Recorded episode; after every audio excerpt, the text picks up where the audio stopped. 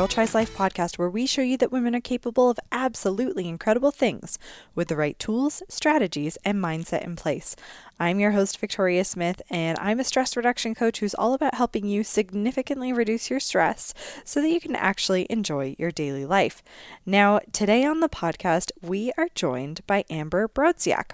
So, I first met Amber by attending one of her Barre Body Studio classes. You might remember we had the owner of Barre Body Studio on the podcast, uh, Marlo Browse.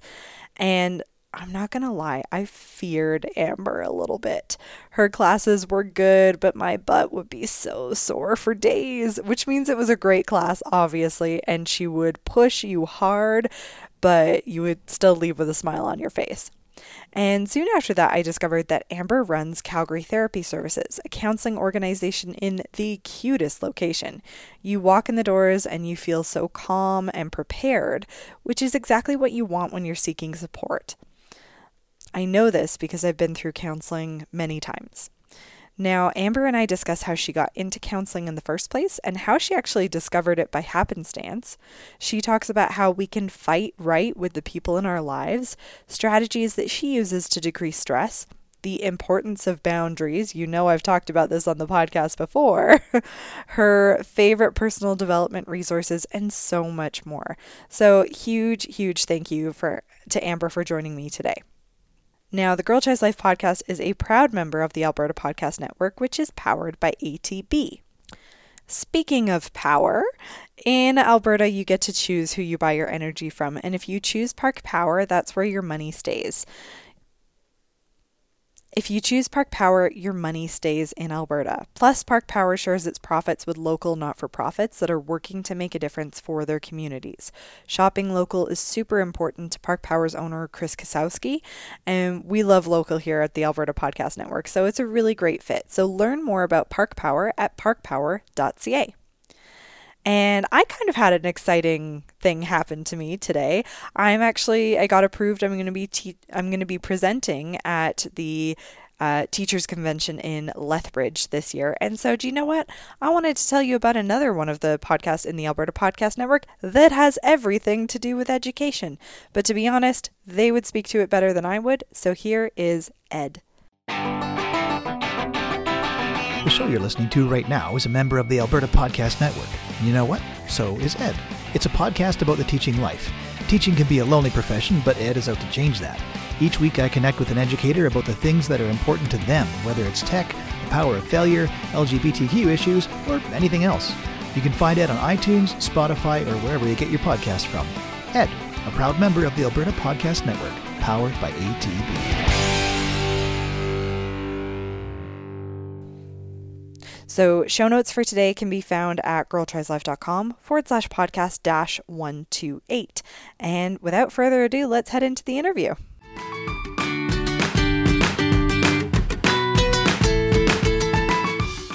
Well, thank you so much, Amber, for joining us on the podcast. I'm really pleased to have you. Thank you so much for having me today. So we were just chatting before. Like I am a huge, huge believer in counseling. Very passionate about it. It has made a big difference in my life. So I'm curious though how you got into it because that's a lot of like heavy stuff to take on on a daily basis. So what pulled you to this career? Well, I think it's a number of factors. I grew up actually I'm it's weird to say this or think about this, but wanting to be a police officer. Oh yeah. Yeah, so um, through high school, I was going down that road and my mom actually really didn't want me to be a police officer at all just worried yeah. about the danger aspect. Yeah i had an aunt who was a social worker and had worked her entire life doing that and my mom advised me to talk to her about it.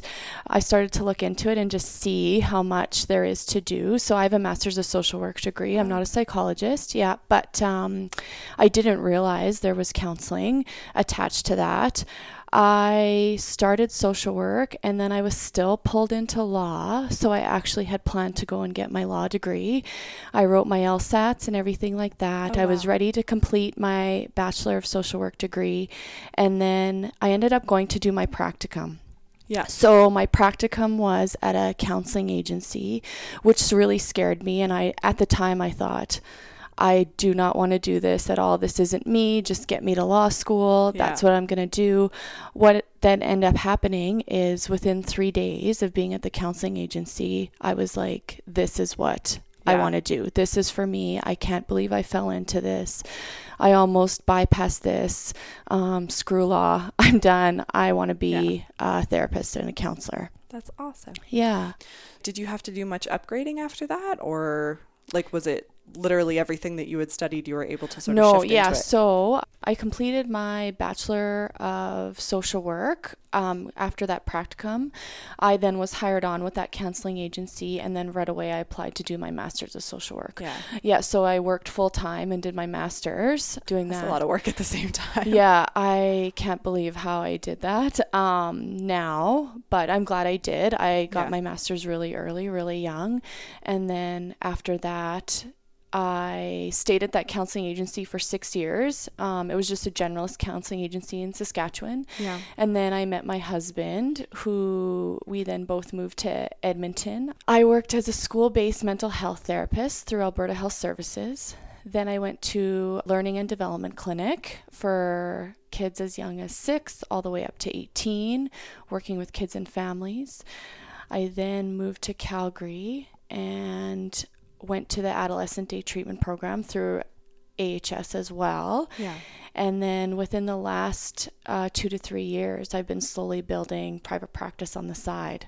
And so now here I am doing this full time now. That's so exciting. Yeah, it is exciting. It's scary. Yeah. Oh, yeah. Very scary. Entrepreneurship definitely scary. We were Yeah. just chatting before about what we have to sacrifice and do and shift as Yeah. entrepreneurs for sure. Yeah. So what is it about working with people because I, I like it these are tough issues that you're dealing with. So how do you not get sort of sucked into it kind of thing? Like I mean, I, obviously you know boundaries better therapists know boundaries better than anyone, Yeah. but I would still think it's hard at that, you know, to stop your day at a certain time Yeah. and not take that home with you.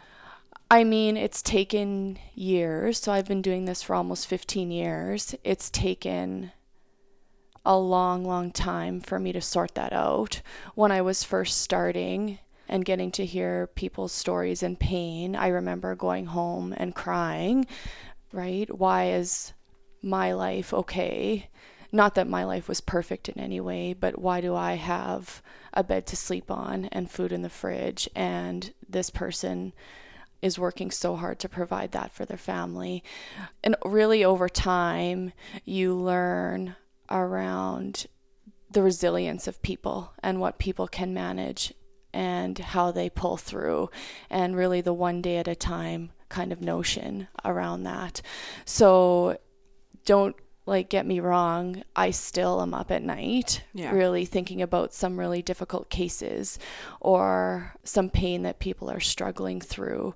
But I have learned to compartmentalize and to come back and allow people for them to do the work themselves, right? And, you know, I know I can only do so much Yeah. for them, right? So that's the part I think that has been the biggest learning for me. Years before, when I was really young, I was like, I have to fix and be and do everything for these people, Yeah. right?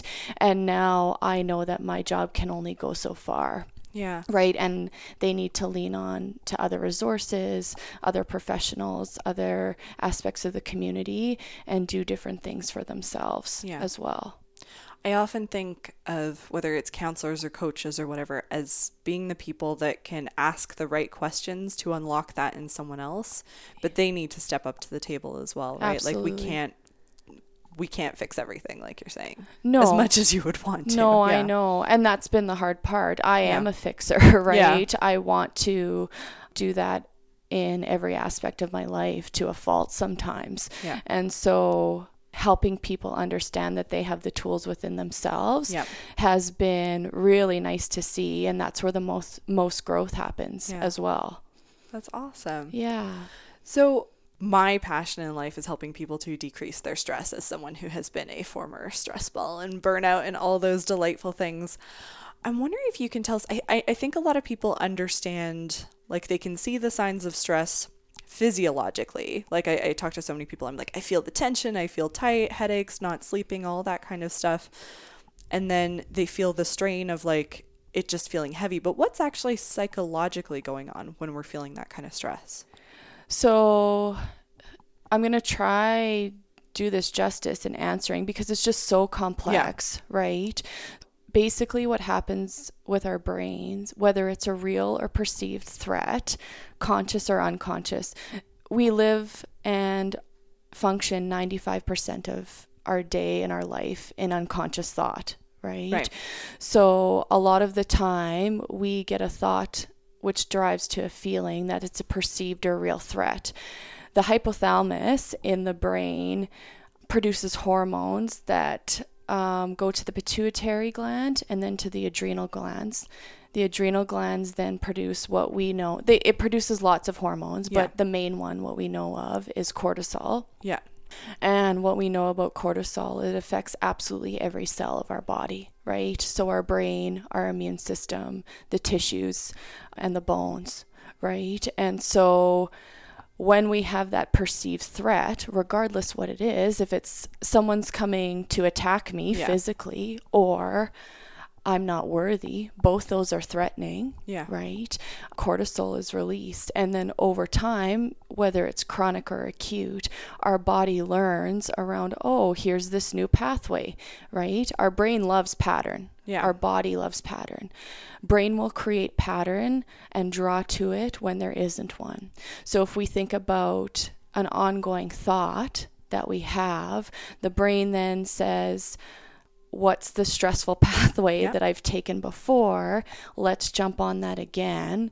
And there we go, right? So then the right. body begins used to developing that cortisol and our body takes it on in a variety of different ways and yeah. everybody's different as well and it can lead to so many different things right like you're saying adrenal fatigue is something i'm hearing a lot more of these days yeah and that's just us having burnt out basically you know what i'm not even sure about that, but I think from the research that I've done, the adrenal glands are firing that hormone. Yeah. I think it's called corticotropic hormone. Yeah, adrenal corticotropic hormone that's firing, which is producing mass amounts of cortisol. Yeah. And then, yeah, our body just takes that yeah. on and we get tired, we get exhausted, we get burnt out. Yeah. We're sore, we're sick, our gut health is affected by it. Yeah. It's all so interconnected. So I guess if someone was in a state of like real burnout, I like there's so many different things you could we could suggest they do to sort of get back to whatever their normal is and like whether that's dietary or any of that. Like what's your first kind of if someone walks in and you see them burnt out, what are your first kind of steps for them? Very first steps are usually around looking at their structure and routine. Yeah. What can we change to really tighten that up? And some people are really hesitant to let that go because yeah. they feel like, I want that flexibility. Please let me go to bed when I want to go to bed, when my body tells me. But what ends up happening is we are pushing and pushing and pushing ourselves, right, with expectations and pressures yeah. and the need to feel like we have to be or do something. So I usually start with, What's your morning routine? How can we tighten that up and create consistency around yeah. it? Um, what's your evening routine and how can we get you more sleep and winding down? And then within that the three basic things i always start with is eating sleeping and movement. Yeah. So and i'm not a dietitian or a nutritionist or anything like that but there are you know a couple big factors in eating that we go through how much sugar how much caffeine yeah. how much alcohol that type of thing. Sleeping how many hours are you getting? What is that looking like and then movement what does your and movement looks different yeah. for everybody as well right yeah. Oh, it's interesting what you're saying here about routine because you just said our bodies and our brains like patterns mm-hmm. so it's it's funny because i hear a lot of pushback from some entrepreneurs of like like you're saying i like that flexibility i like being able to do what i want when i want but our bodies don't like that. That's right. Yeah. Yeah. And our bodies will tell us that they don't like it, right? And it often comes up through sickness or well yeah sickness and fatigue and illness and you know different types of pains things like that. Yeah. what do you think of the concept of balance? Because i guess i'm not sure where i stand on it. I kind of feel like we're constantly ebbing and flowing one way or another and that maybe the goal is to be somewhere in the middle but on a daily basis it's not always possible. Yeah, so personally for myself, I struggle with balance. I can and feel like I've been taught to Yeah. go and go and go and go and go, right? So from 6 a.m. until 11 p.m., I can fill my day with really productive things to do. That's not good for me. What I've learned personally from balance is the expectation and the acceptance that it is going to ebb and flow and the predictability of that, right? Yeah. And beginning to feel what's happening with my environment and with me when I'm starting to ramp up. Yeah. How do I ramp down or how do I come down from that? And what do I need to shift? So that's kind of my personal Yeah. thought on that. Balance when I work with people, clients in the room, usually the number one thing is we're looking at boundaries Yeah. right? Mm-hmm. Boundaries with people, boundaries with work expectations and workload, Yeah. and what's stopping us from setting those. Yeah.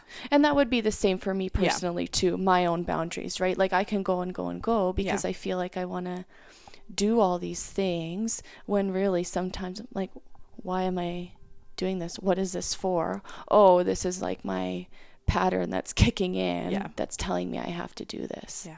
Can we actually touch on boundaries for a second? Because we, we've talked a lot on the podcast about like personal boundaries. The one, and I was speaking on this panel the other night about burnout, and the boundary most people I find are struggling with is at work. Mm-hmm. Like, how do you. How do you say no or how do you set boundaries without losing your job or like giving that perception of like they can't hack it? Right. I mean, it is a delicate dance and Yeah. balance, and it takes a lot of practice. Usually, what I start with with people is actually looking at their family of origin. Mm-hmm. Even if we're talking about work, so looking at their family of origin and what are the messages and pressures and the belief systems that were put onto you accidentally, purposely, whatever it is, that you feel the need to carry those into all areas of your life. And what usually ends up happening is we're very similar at home, at work, with our friends, right?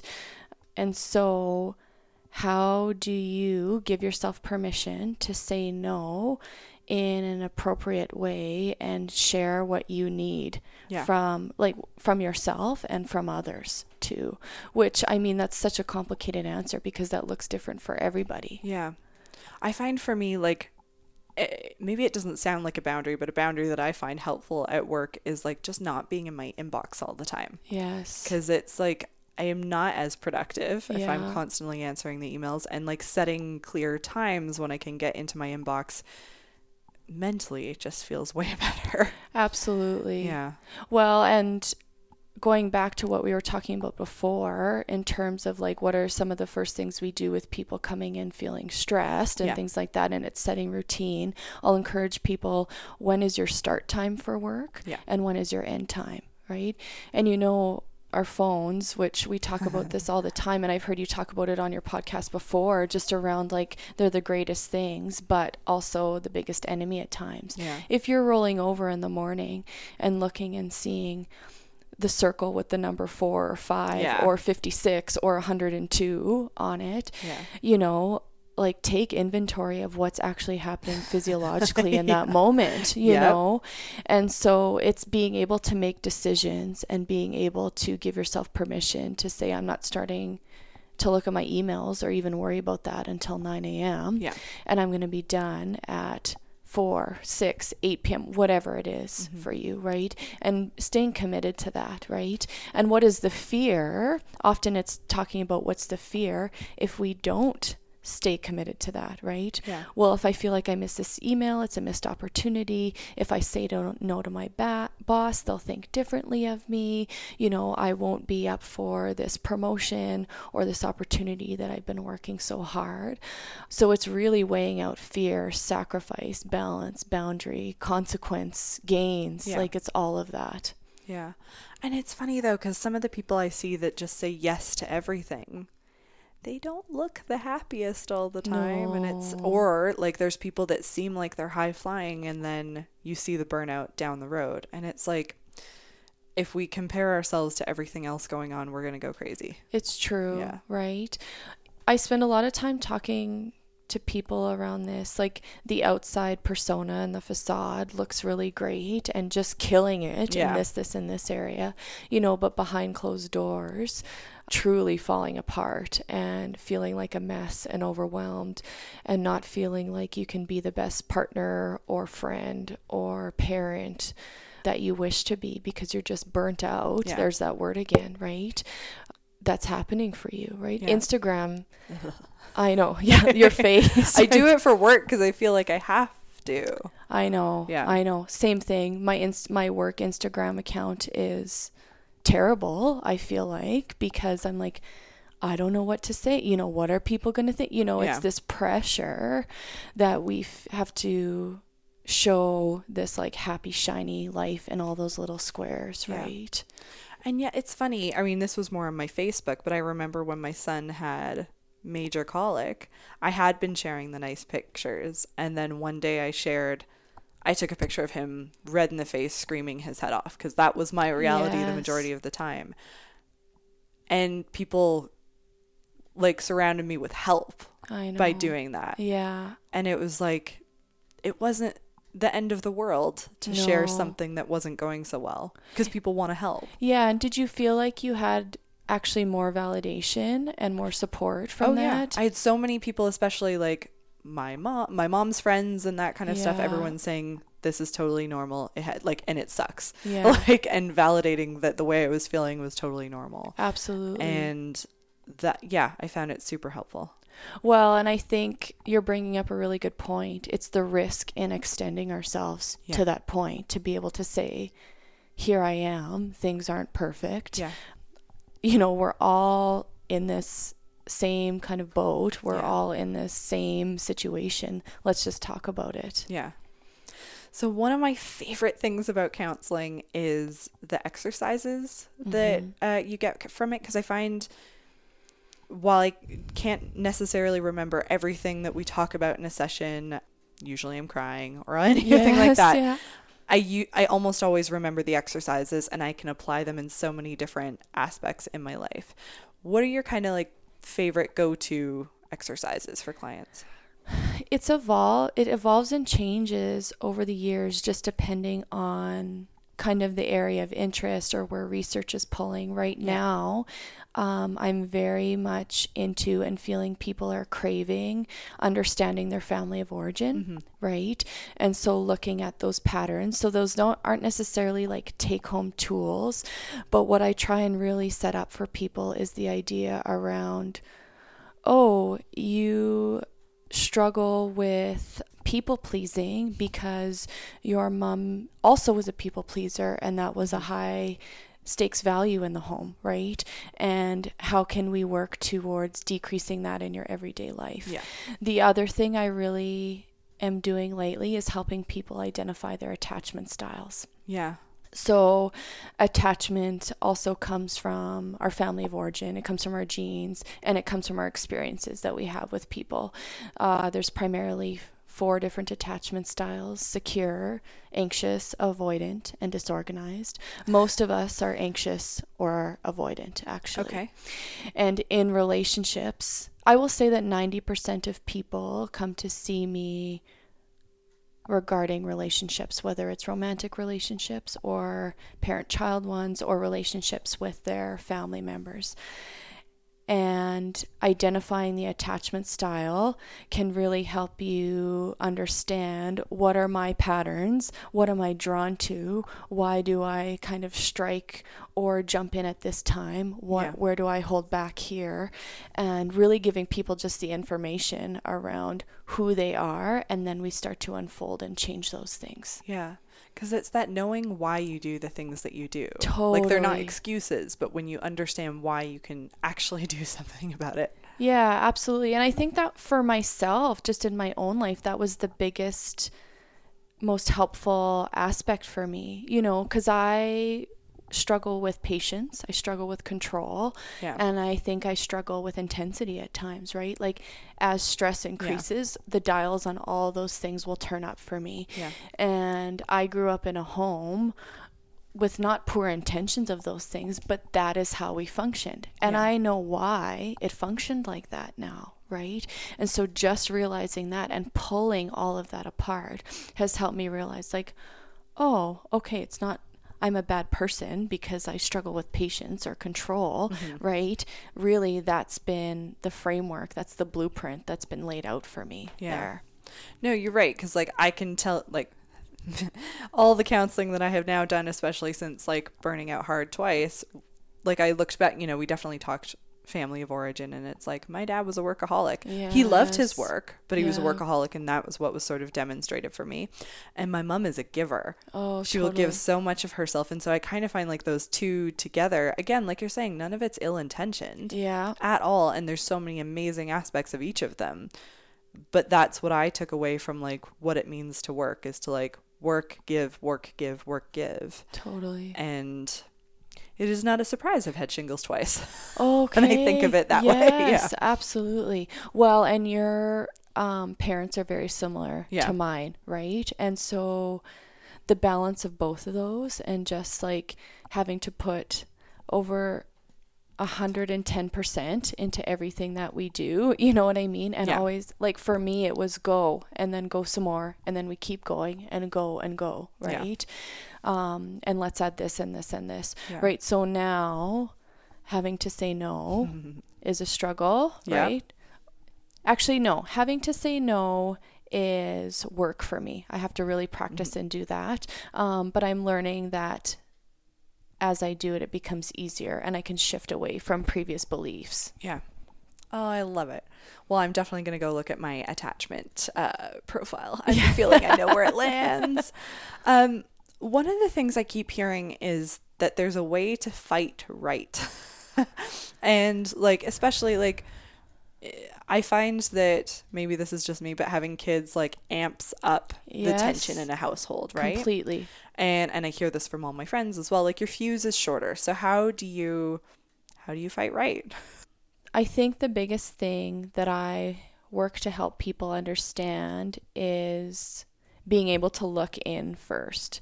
When we're fighting, we're under perceived or yeah. real attack, right?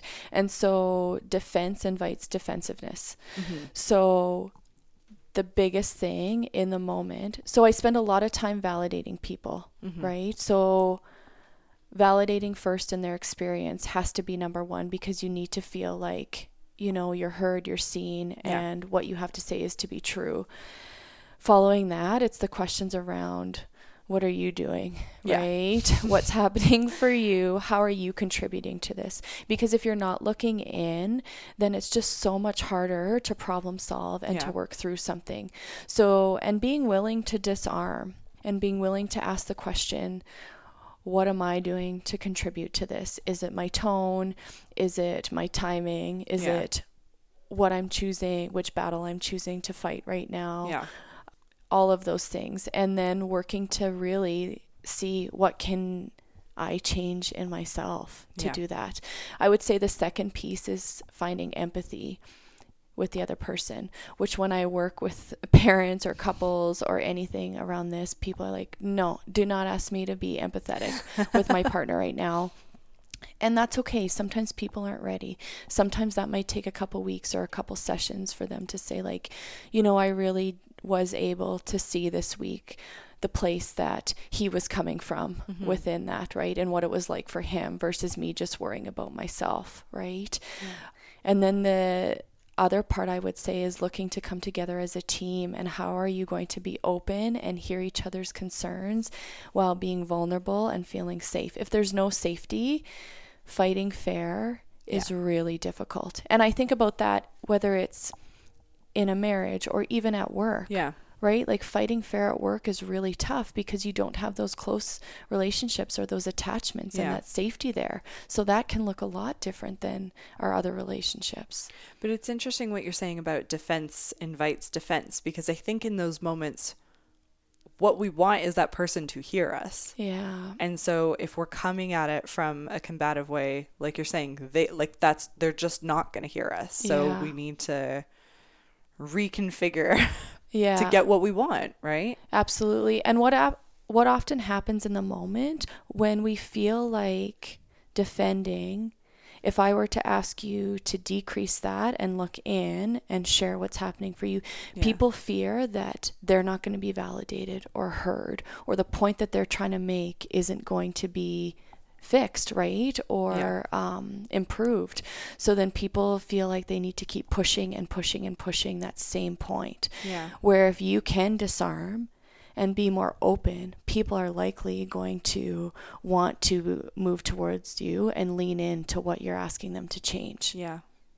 I wonder if it's partly because like with kids, they push our buttons some like p- they push our they push boundaries, they push our buttons, they do all of that so like we're just primed to respond and teach and lecture and, or whatever it is. Yeah. Absolutely. Well, and if we go back to talking about in the beginning, so if that's the pattern that's happening in in the home throughout the day and our brain is getting used Yeah. to that pattern when our partner walks in through the door at five o'clock or whatever time your brain's going here's the pattern Did you take the garbage out? yes, Did you like, oh, yeah yeah exactly and it's hard to shift right Yeah. But being aware of yourself and who you are and what some things you can do to change and what your trigger points are can be really helpful, right? So Yeah. if when your partner walks in the door and says, "How's it going?" and you get to say, "Not good. I'm feeling pretty impatient and I feel like it's not going to be a great night um, because I'm so stressed and overwhelmed, that can be so helpful because then the partner knows it's not directly about them. Yeah. But if they walk in and you're like, you know, like the garbage is still here, you know, and so and so is sick and I don't know what to do and I can't manage this all, then the other person does feel attacked, right? Yeah. And that's interesting because it's just a little shift, Totally. But it feels a lot in the moment because it feels so big, Yeah. though. It is so big because it's asking you to be vulnerable and make it about you. Well, and it's also asking you to pause. And I Mm-hmm. think we're just so used to react, react, react, Absolutely. and pausing is hard. Yeah. We don't. We we want instant, right? Yeah. And going back to the brain, the reaction comes from the perceived threat. The emotional brain actually hijacks the thinking brain. So the amygdala in the brain really goes, Oh, I'm fired up. Here we go. We react. Yeah. The thinking brain, the higher order brain, on top of that, the reasoning, the logic, the calming down, Yeah. um, the distancing, the thinking about consequences all go out the window. And it's just emotions firing. And it. Uh, sorry, everything that I'm hearing right now is reminding me of like parenting books and stuff I like know. that because I think it's the whole brain child. Yeah. Um, and it, yeah, it talks about the child gets upset and they go into that emotional state, and you have to like calm that down. Like you can't out logic them out of the emotion brain. right. And we're not that different as adults. No, we are not. Yeah.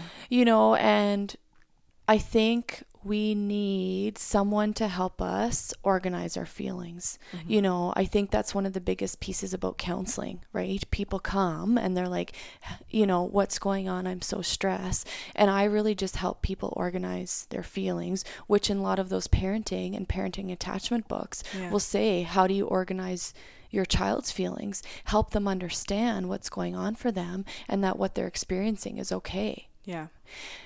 You know, I feel really lucky. I have a husband that understands me quite well. And so when he walks in the door, he now can mm-hmm. read me pretty good and says, you know, what's going on. Yeah. And he's learned not to get defensive about me being overwhelmed at the end of the day Yeah. instead of just helping me figure out and he's learned also not to fix in the beginning i you know it was years of me saying like you just need to let me cry Yeah. right? And he will say, Oh, okay, now. And now he'll walk in the door and say, Do you just need to cry? Yes, I just need to cry. Let me do that. You know, and that's all I need at the time. Yeah. But that's someone organizing my feelings for me and understanding. Oh, this is exciting. There's so many different nuggets I'm taking away from this. Okay. Um, one of the other things, uh, like I did put the question out on uh, Instagram for people that had questions about counseling, and the top thing that came back was someone in my life needs to see a counselor. How do I get them to see a mm. counselor? And I have a feeling what you're going to say is like people need to go to it in their own time. And I mm-hmm. and I agree. But especially for people who have a stigma around it or have never like have never tried it and they mm-hmm. just seem to have this wall up about it what can the rest of us do? Because it feels a little helpless when you know that's going to be the thing that will turn the dial for them. Right. Really complicated answer. Such a good question. That my answer for that would be looking in and focusing on yourself, which is the Yeah. hardest thing to do. I mean, I've been there, and sometimes the stakes are really high, right? Like, I've gotten calls and inquiries from people around who their family members are in an intense addiction that may be fatal, right? Mm-hmm. And the work really isn't around how can we get that person in, it's what can you do for yourself around your own boundaries. Mm-hmm. Like, I think boundaries for me this year, just within the clients I've been seeing, is like the theme, mm-hmm. but it comes down to what are you going to do? Where does your job start and stop? And where does someone else's job starts, right? Whether it's their own work or another professional or a aspect of the community. Um, and how do you look in and what pieces are you capable of changing and controlling and what are you not? Yeah, and I, I think sometimes when there's really close loved ones, it feels cruel not to be there for them at any point. Yeah. And yet, that we need that space to keep ourselves sane. But it's that tug and pull of how we feel about ourselves by not being there all the time, kind of thing. Absolutely. The other part to it is sometimes the more we do for others, the less they will do for themselves. Yeah. And so, the really basic concept that I talk about with people when they come in saying, you know, I can't get them to come in or I can't get them to change or they won't do the work themselves. The really basic example I have is I hate taking out the garbage. I really hate it. And so I leave it by the door. Yeah. And magically, guess who takes it out? My husband does. So that was never a discussion about it. I never, when we bought our house or started living together, it never was like, I'm going to put the garbage here and then you're going to take it out every day. But what would happen if my husband stopped taking the garbage out? It would pile up and force me to do a different action mm-hmm. right to start taking it out but there that happens with us in our everyday life all the time if i'm doing and doing and doing essentially the big word enabling right helping you um, i'm sometimes preventing you from doing your own work i have to let I have to unfortunately watch you fall and skin your knees and experience some consequences in order for you to, you to realize that you need to make some changes. Yeah. And that is, I will say, some of the biggest, most stressful times for people is that really hard part of watching people go through consequences when really their pull is to try save them from that. Yeah. So go into yourself and figure out what your roles are, what you can and cannot do, mm-hmm. where your job starts, and take care of yourself in the process. Absolutely. And control. Yeah. What do I what do I actually have control over versus what's the illusion of control? Yeah. And is my control helping or hindering? Is my control actually serving me and my patterns and keeping me at bay and keeping me feeling helpful and useful versus actually helping this person get to where they need to go?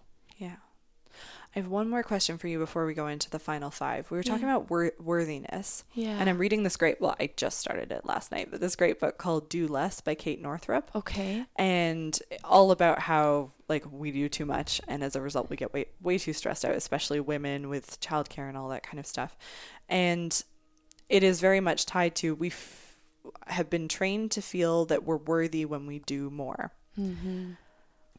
What do you kind of suggest how do you help people figure out what their worthiness is outside of work and doing things because we've been hardwired to do that Right.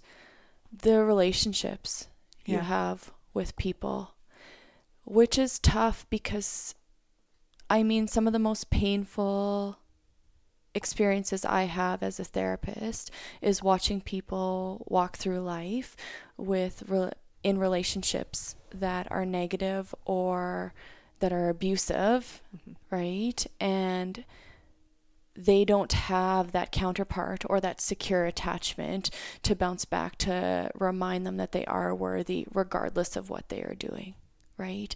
And so by decreasing the doing, how can you lean on to healthy, positive relationships and people that remind you who you are just by being you is good enough? Yeah.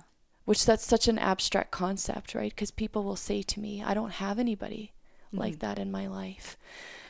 So then we start working through okay, let's go through the people in your life. And sometimes we do attract the wrong people for the wrong reasons. And then I hate to keep harping on this, but it's going back to sometimes attachment and family of origin Yeah. on why I am choosing these people or why I'm drawn to these people, right? And how can I lean towards healthier people that remind me and help me understand and trust my worth. Yeah. So much good stuff Good. to work through. I really appreciate it. So we'll move into the final five questions that I ask um, Perfect. all of our guests. So the first one is what are the projects or the things, personal, professional, otherwise, that get you like fired up in a good way? I feel fired up at work every day. Like even Yeah. just having this conversation with you and just all the different little topics that we've touched on, like I get so energized by it. The other thing, so I love work every day. It's so great and so fulfilling. I feel like I'm where I need to be right Yeah. now, which is good. The other piece is teaching fitness. I teach fitness on the side. And if I could do that seven days a week, physically and emotionally and time wise, I would. I Yeah. absolutely just love that aspect. And I, the feelings and the drive and the energy that I get from that is Yeah. unlike anything else I've experienced in my life. So definitely those two pieces. And Amber is a badass barre teacher. Oh, For gosh. anyone who is listening, your classes are so good. Oh, I love teaching. My butt Thank hurts you. for days, but in a good way. Good, good. Um, what's I, I see many uh, books on your shelf here, and I I do love a good personal development or psychology book. What's uh, one of the most inspiring reads you've had in the last few years? So I knew you were going to ask me this question, and I could not think of one. Um, there's just been so many. Yeah. Can I break the rules a little yeah. bit? Can I talk about a book that I'm excited to read that's been Yeah. recommended to me? Um, and maybe you've read it already Moody Bitches Oh, I haven't. by no. Julie Holland. So it's around um, female hormones and physiology and like, yeah, talking about, you know, the drugs we're taking or not taking, you know, the sex we're having or not having Yeah. and and all of that and just why we are the way we are. So I'm really excited to read that. okay. Yes. Awesome. Yeah. I will have to add it to my to be read pile. It's in my pile on Yeah. my nightstand. Very yeah. to be read, but yeah. Yeah. Oh, exciting. Yeah. What are we've talked a little bit about like diet, exercise, but like what are your specific go-to strategies for handling stress and what stresses you out? What stresses me out is my to-do list. it never ends. I don't think does anyone's ever end? No. Cuz if it's not written down, it's up in your brain. Yes, and so my to-do list stresses me out a lot. Expectation stresses me out. I feel like I have a tendency to lean towards wanting like perfectionism with things. And Mm-hmm. Which is interesting because this is a career that you can't have perfection in. I People know. are not. Yeah, interesting. but my pattern right pulls me into that for sure right and i have to practice what i preach right very very hard and i will say i don't have any of this all figured out i don't think anyone has it all figured out right um, Oprah? No. Not even Oprah. yeah yes and things out of my control like a sick kid for Yeah. example that really stresses me out right my go-to's are sleeping is number one when sleep goes i go um and so i have to and i do better going to bed early and getting up early Mm-hmm. versus going to bed late and sleeping sleeping in stresses me out i don't know why i think Yeah. it's like the productivity Yeah. part and what's been ingrained in me like you need to get up early and start Yeah. your day um and I need to be awake before my child or the day goes yeah sideways. yeah absolutely Yeah. and working out for Yeah. me. I have to move, I have to sweat. If I don't get to the barre studio or if I don't Yeah. get to the gym or if I don't get moving in some way, I can really feel it and it starts to build up. I have to release Yeah. in that way. And it is that, right? Like it's just that letting go of something because we're carrying so much throughout the day. Yeah, absolutely. Yeah. So, what is the best life lesson you, that you've learned or advice that you've been given? The best life lesson I've been given is don't shrink. So I was working at Alberta Health Services in a really busy, intense treatment program for adolescents. I still work there actually. Um, I'm on leave from that, um, just on maternity leave. But um, I was working with a psychiatrist who knows and understands the intensity. And what ends up happening in teams, I tend to take on this role where I want the leadership. So I feel like I'll rise or my intensity will increase. And then I get worried or I'll get a comment or I'll get pushback and then I shrink and then my brain goes, "Oh right, you don't know what you're talking about. You're not worthy. People don't like you. People hate what you're saying. Shrink, shrink, shrink." Right? I met with a psychiatrist just in terms of a regular case that we were working together on with a family and in consulting it. She said to me, she's like, "I can see what you're doing. I can see what's happening do not shrink right now, right? Because I was going up against an entire team around something. I, I don't even remember what the example was, of course, but she had said, You got to trust yourself, don't shrink. And that really helped me even out the big peaks and valleys of my energy and just really trusting what I have to offer and what I believe in terms of professionally and personally in my life. Yeah. It's that self talk, man. Oh, Can I be a help or a hindrance. totally. Yeah. Absolutely. And the final question, Amber, is what does it mean to you to lead your best life? I think I'm still figuring that all out. I know in learning, it's kind of like the more you know, the more you realize you don't know. Yeah. and, but I am learning to start weeding out the negative people in my life. And I can say that I haven't had super abusive people in my life in the last, you know, many years at all. But starting to just turn down the volume or turn down the intensity on the time spent with them or on my investment in them, decreasing my expectations of myself and others. I know that that leads me to a better life and having more patience and trusting that things do work out. Yeah. That's been the biggest, especially in the last year and having a baby, starting a business. Things do keep going. They keep working out, just trusting that. Yeah. Yeah. Well, thank you so much for coming on the podcast. It's been a pleasure. Yeah, thank you, Victoria, so much. It's been great.